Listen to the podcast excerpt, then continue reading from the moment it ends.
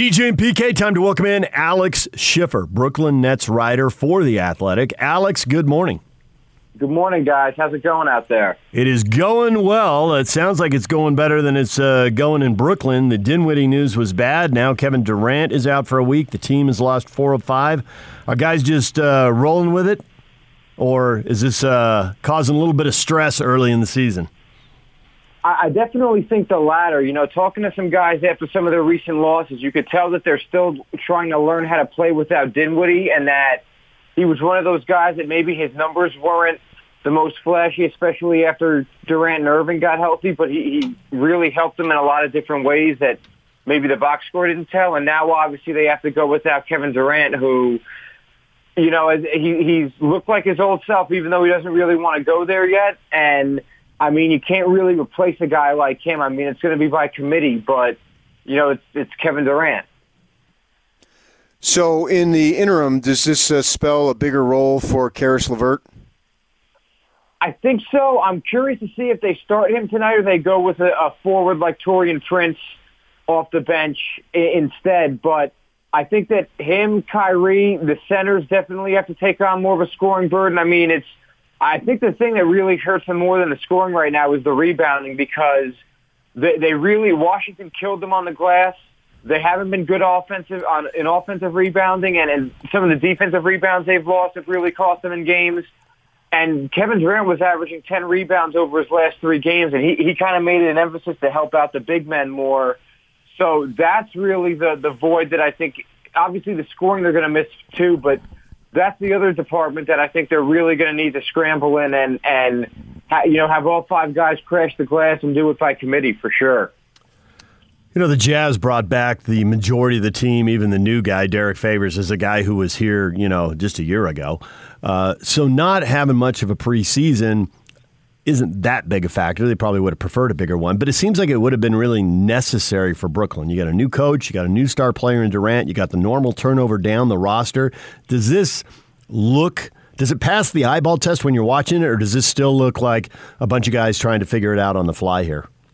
Oh, it's, it's definitely the latter. You know, they, they've struggled with turnovers too, and you could just tell that they're still getting acclimated to one another. And the, some of the, the passes they've made are just careless and and they look like a team that that is still trying to find themselves and, and kind of get everybody's purposes. You know, you mentioned Durant, but Kyrie Irving only played 20 games last year. There were guys that are still trying to get adjusted to him too, because he was only around so much. So I definitely think they could have used a longer training camp and, and preseason, but as they've said when you've asked them about it, every NBA team is dealing with the same deck of cards right now in that in that sense, and and it's not really an excuse for them because other teams have found a way to make it work early. I'm interested in the dynamic of the coaching staff. Obviously, you got Steve Nash, who doesn't have any head coaching experience, or really he's done some work, but not as not as a full fledged assistant on the bench.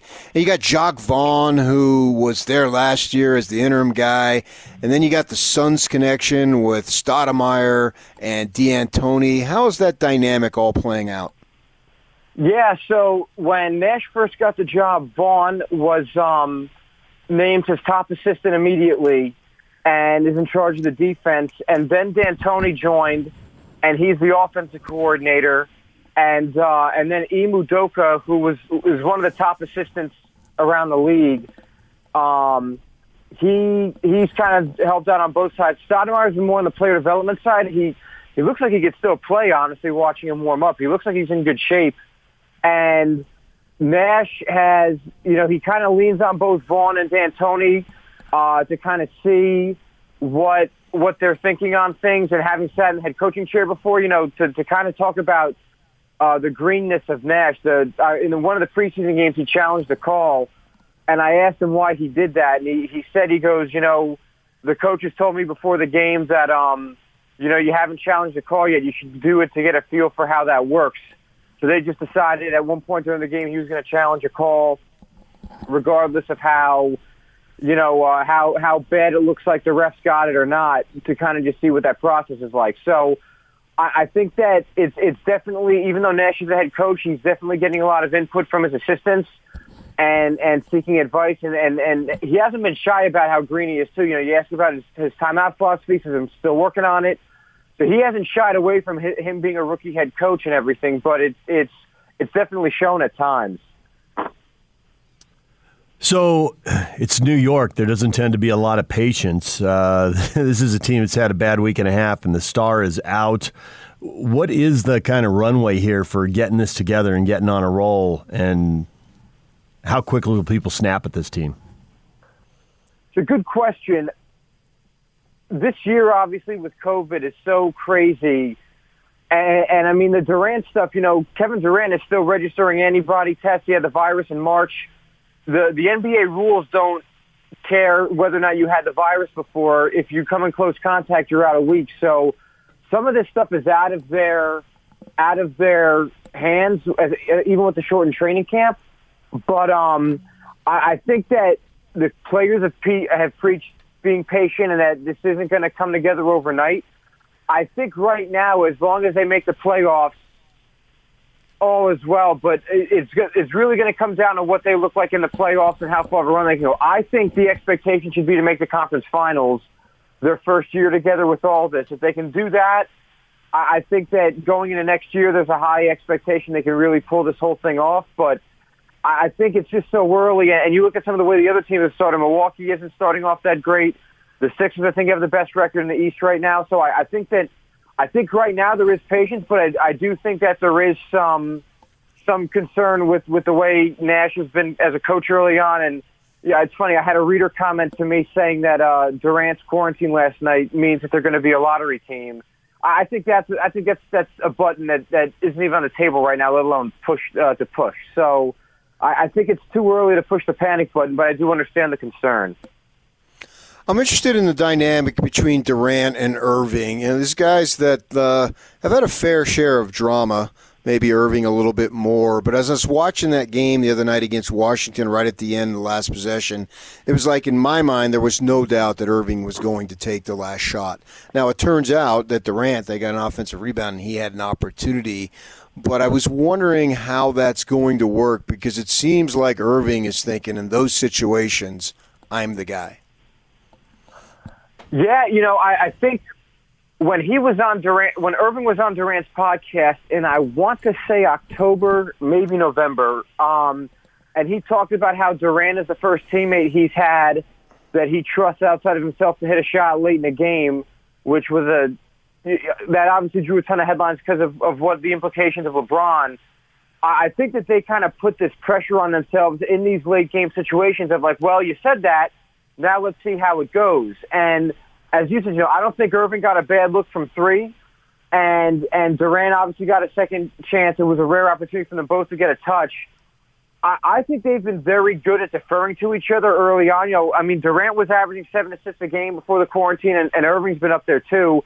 If you look at the, if you watch them every night, they've been very good at getting other guys involved, passing up a good shot from them for a great uh, for a great shot for another guy They've been very unselfish and they've really been team players.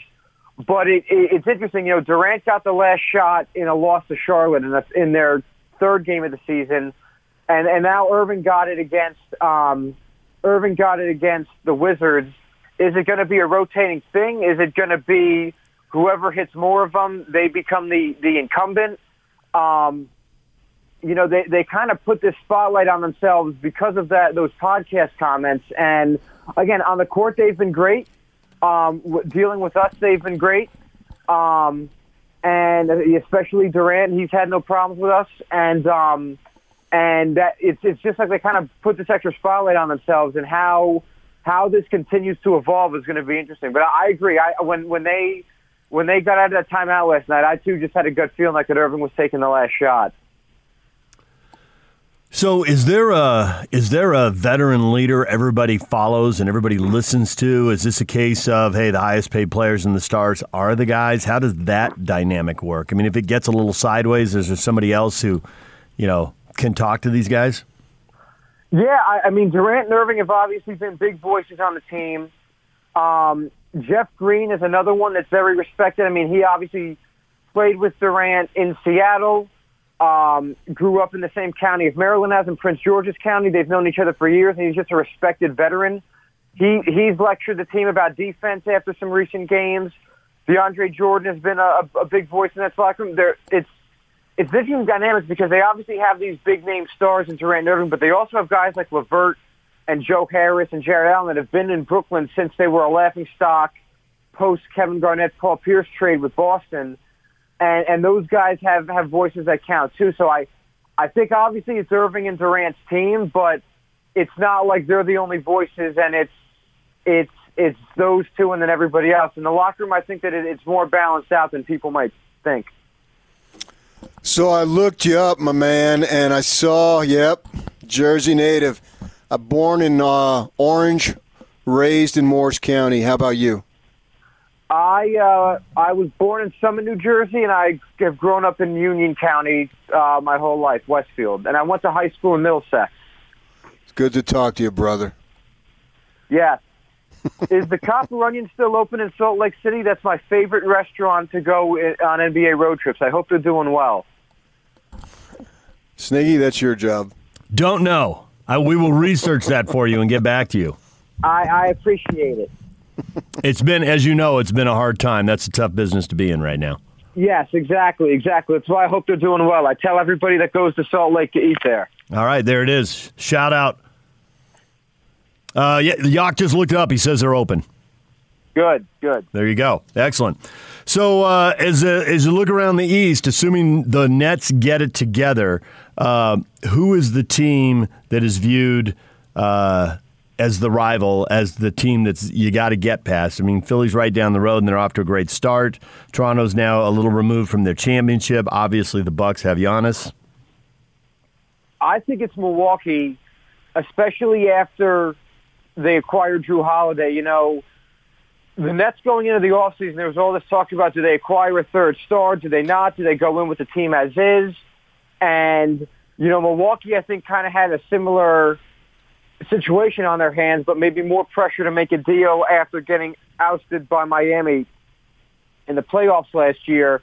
So, you know, they, they meet on Martin Luther King Day in a few weeks, and I, I think that it's a, it's not just a battle of the, the two should be conference title contenders, but it, it's also a battle of the two decisions they made, right? It's the Nets have their depth, but no third star, and, and again, I, Khris Middleton, depending upon who you ask, some might not think he's a star, but the, the Bucks have like a three-headed monster of Giannis, hmm. Holiday, and Middleton without a lot of their depth anymore because of that trade.